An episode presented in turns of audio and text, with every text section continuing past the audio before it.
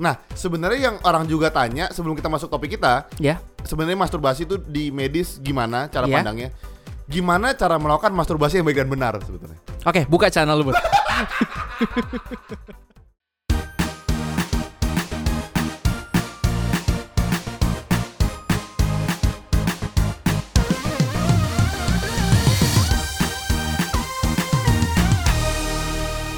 Halo semua pendengar Healthy Hacks, apa kabarnya? Halo semua, kembali lagi di healthyhacks.id. Kan gue udah sebut di depan. Lu ngapain sebut lagi sih healthx.id? Kalau enggak gue nggak ada suaranya. Oh iya iya Nggak iya iya ada iya. iya. topik. Oke, Yan Yan Yan. Ini pertanyaan Ya? yang lu harus jawab dengan cepat. Apa? Maksud gue gue tanya langsung jawab ya. Jangan lu pikir ya. Oke. Oke, Yan, gimana kehidupan seksual lu hari ini? Oke. Gak dipikir, langsung oke. nah, kenapa hari ini kita bahas soal kehidupan seksual? Iya, baru gue mau nanya. Nah. Kenapa sih? Karena Kalau mau tahu sih tentang seksual gue, Bud? enggak ngapain gue mau tahu? Enggak, karena gue tahu lu pasti punya kehidupan seksual yang tidak seimbang. iya dong, iya dong. Nah, nah, nah. To- tolong terangin nggak seimbang itu kayak gimana gitu loh. Maksudnya Ya, ada- jadi gini, jadi gini, jadi gini. Pendengar kita Gede mesti sebelah. tahu. Nah, enggak. Pendengar kita mesti tahu bahwa Adrian ini seorang dokter yang berumur sama kayak gue 30 tahun, tapi belum menikah. ya. Otomatis kehidupan seksualnya terganggu dia. dia merasa tidak bisa melampiaskan hal-hal yang harus dilampiaskan. Yakin gue pasti. Bud, gue Ah. lebih memilih kata tertunda daripada terganggu. Kalau gue udah menikah, jadi mungkin hal-hal yang pria dewasa itu perlu bisa tersalurkan. Kalau Adrian enggak, otomatis dalam hidupnya dia ada banyak penyimpangan-penyimpangan. Yakin gue ini. Kembali ke topik. Jadi topik kita apa gitu? Bud?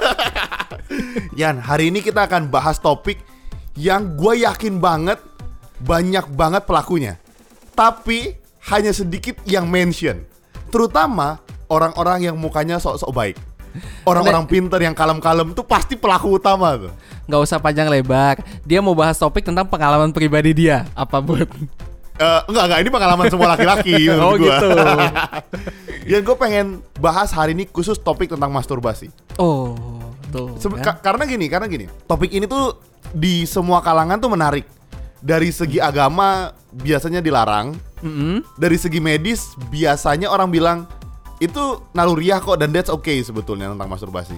Mm-mm. Gitu dan yang gue pengen tahu pertama adalah dari segi medis masturbasi itu dianjurkan, dilarang atau ya nggak apa-apa gitu. Gue tahu sih lu pelakunya sebenarnya. Jadi jangan bahas dari sisi lu sebagai pelaku.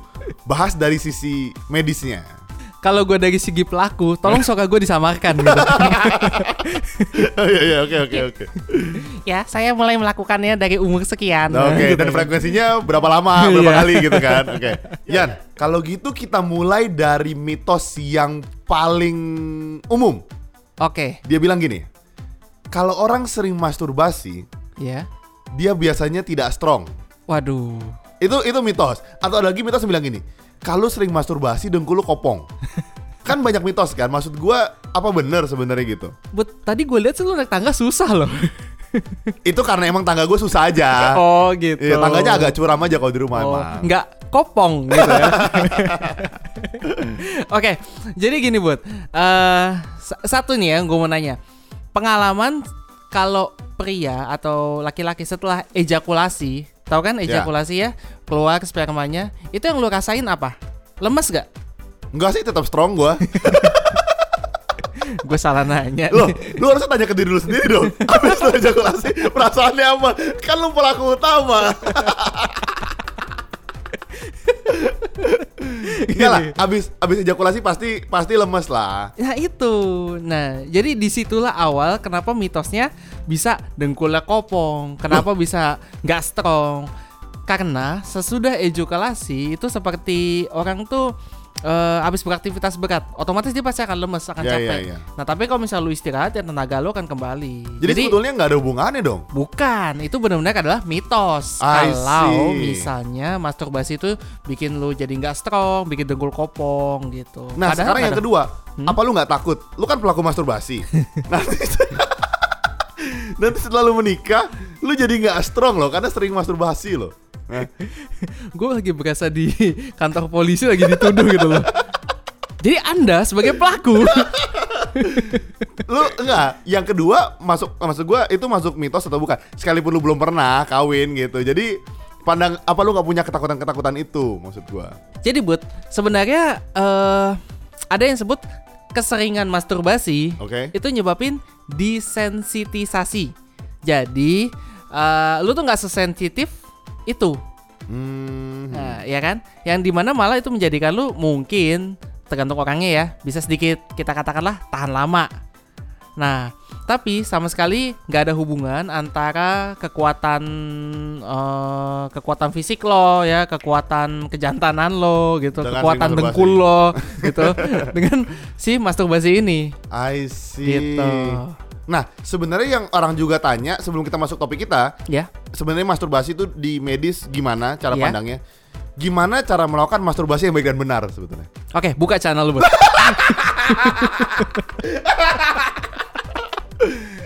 Ini kita di podcast bener-bener mau menceritakan gimana nih caranya. Ini dua pria buka celana sih aneh loh. Yan maksud gua, yakin loh ini. Gua agak gimana ya? Aduh, gue cari musisi baru lah ini beneran. Jadi kalau ada yang bisa mengedit audio dengan baik ya, punya studio pribadi sendiri, tolong DM kita di Jadi, eh jangan-jangan topik kita yang ini di ban lagi. Kita nggak bisa naik yang ini karena dewasa. Oke Yan, masuk ke topik kita. Oke. Hmm. Pertanyaan yang pertama adalah pandangan lu dari segi medis mengenai orang yang sering melakukan masturbasi. Ini gue lagi memandang orang yang lagi suka masturbasi. Enggak, gue udah menikah. Oh, udah menikah. Lu ngaca memandang diri lu yang suka masturbasi. Oke, jadi sebenarnya masturbasi kalau misalnya eh, ini kita bicara di luar sisi agama ya. Oke. Nah, gu- jadi gue cuma membahas dari sisi medisnya aja.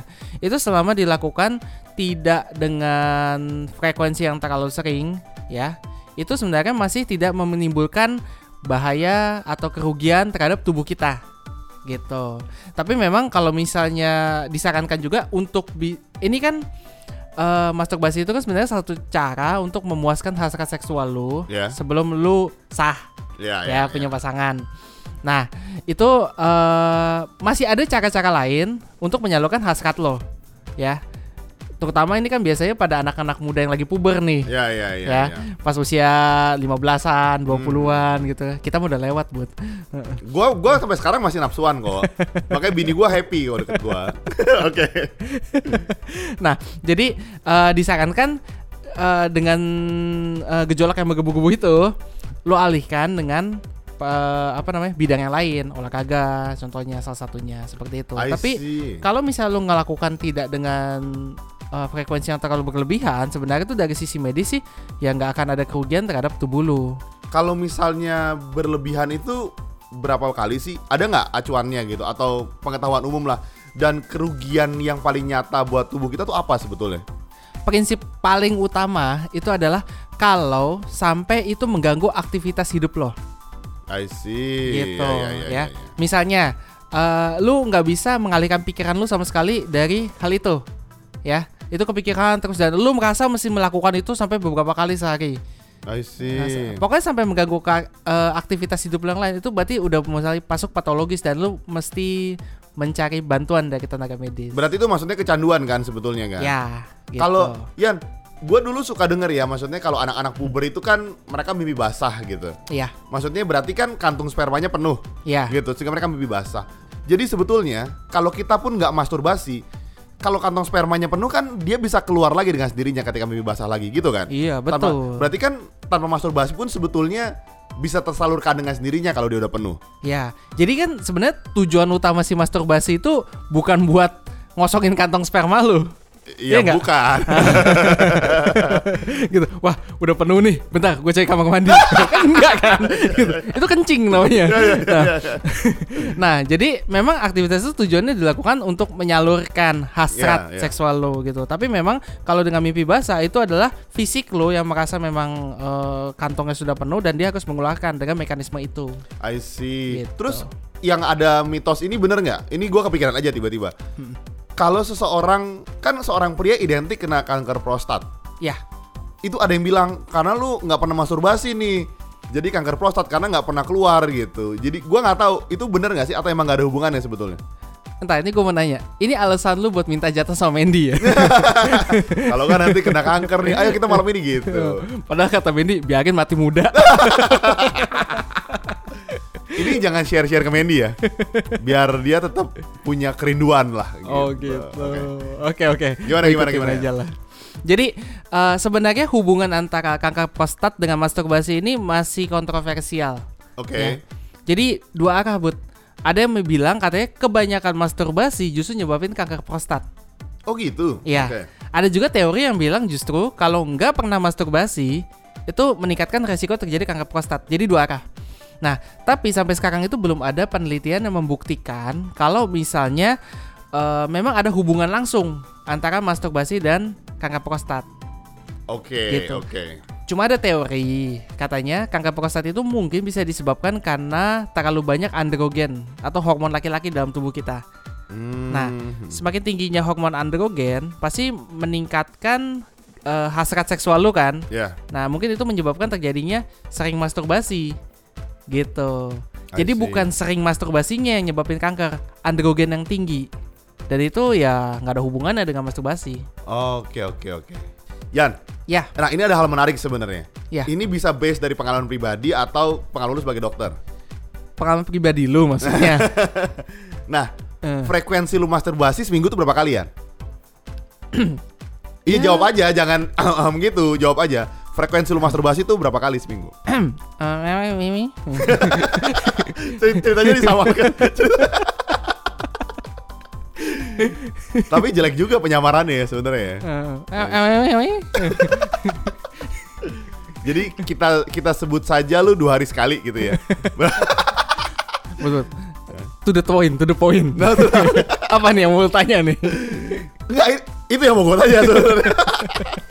Yan, gue tanya, em, sebenarnya apa iya masturbasi tuh bikin orang jadi kecanduan? Masturbasi bikin orang jadi hiperseks. Hmm. Masturbasi bikin orang jadi jadi jadi rusak hidupnya gitu, maksud gue. Oke. Jadi sebenarnya pola pikirnya suka terbalik, Bud. Bukan si masturbasi berlebihan yang bikin lu jadi kecanduan seks. Mungkin memang lu awalnya udah ada hypersexuality atau hyperseks yang nyebabin lu menjadi lebih sering masturbasi. I see. Jadi itu udah ada dalam diri lu sendiri sebetulnya. Ya, ya mungkin eh, karena berbagai sebab Faktor, ya, ya. berbagai faktor ya. Bisa aja karena memang gejolak hormon lu. Contohnya yang tadi gue bilang, usia muda kan memang kecenderungan pasti dorongan ke arah sana lebih tinggi, Betul, betul. gitu ya. Semakin dengan faktor usia ya akan semakin turun. Betul. Nah, teman kadang-kadang ada yang benar-benar patologis. Patologis tuh maksudnya yang benar-benar udah mengganggu banget dan itu lu mesti mencari bantuan. Gitu. A- atau dulu zaman kita SMP nonton bokep sama-sama gitu. itu juga pengaruh mem- membuat jadi orang kena hiperseks. Makanya tuh teman-teman yang denger, jangan salah pilih teman. Dulu gue salah pilih teman. Sekarang sih kalau salah pilih host ya nggak tahu gue sebenarnya. Jadi membuat kehidupan yang salah kan sebetulnya. kembali ya lowongan musisi kalau ada yang bisa ngedit audio punya studio gitu kan bersedia gua hina pada saat rekaman Boleh DM DM kita. tapi tapi berarti gini, berarti gini sebenarnya. Dari segi medis, kita Hmm. nggak bilang segi agama ya. Karena kalau segi agama banyak banget pertimbangannya dan Iya. pasti banyak yang pro dan kontra juga, gue Iya. setuju. Tapi dari segi medis sebetulnya nggak ada yang salah dengan masturbasi karena emang secara naluriah kita tuh punya hasrat seksual. Iya. Apalagi ketika kita masuk remaja gitu-gitu ya, sampai belasan sampai 20-an gitu. Dan itu memang harus dikontrol.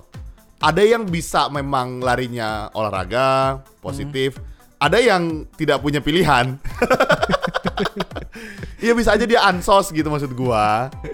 pilihannya cuma tangan dan sabun lu milih Ya dia Iya, nggak milih. Tapi berarti memang selama lu tidak berlebihan dan nggak sampai mengganggu aktivitas lu, that's okay menurut pandangan medis. ya nggak akan eh, nggak menyebabkan gangguan kesehatan Ya Ya. ya ya ya. ya. untuk dari sisi itu gitu Oke.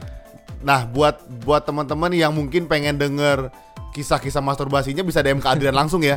Nggak mungkin ke HealthyX kan? Image kita dong ya maksud gua. Harus DM ke lu langsung gitu, mengetahui eh, proses masturbasi lu gitu. Tau gak kemarin aja begitu habis rekaman sama dokter Sony yang masuk adalah nggak diganti sama dokter Sony aja nih. Suaranya lebih enak didengar, Gitu lebih ya. informatif gitu. Iya, iya. jadi Sekarang kayak gini. Aduh. jadi sampai kita tuh rasanya tidak pantas lah gitu ya untuk bawa info kesehatan ya.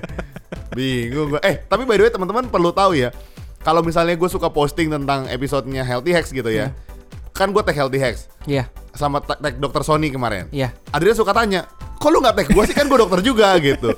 Dan gue biasa bilang, iya gue merasa lu bukan dokter sih, lu partner gue aja di Healthy Hacks. Yan, Hah? gue penasaran nih. Iya. Tapi ini bukan cerita gue, ini bukan kisah gue, tapi gue penasaran aja. Lu jangan gitu mukanya dong sama gue. Hah? Tau gak, rekaman kita bisa 20 menit nih ya 15 menit isinya denial semua Bukan gue ya, bukan gue, ini bukan gue gitu Iya iya iya iya. iya. Isinya di dial semua. Oke oke oke. Kalau gitu kita mesti undang bertiga biar dia yang jadi ceritanya korbannya yang cerita. Biar bukan kita ceritanya ya. Yan, kalau misalnya orang udah menikah Ya, terus dia masih pengen masturbasi. hmm. Menurut lu normal nggak itu?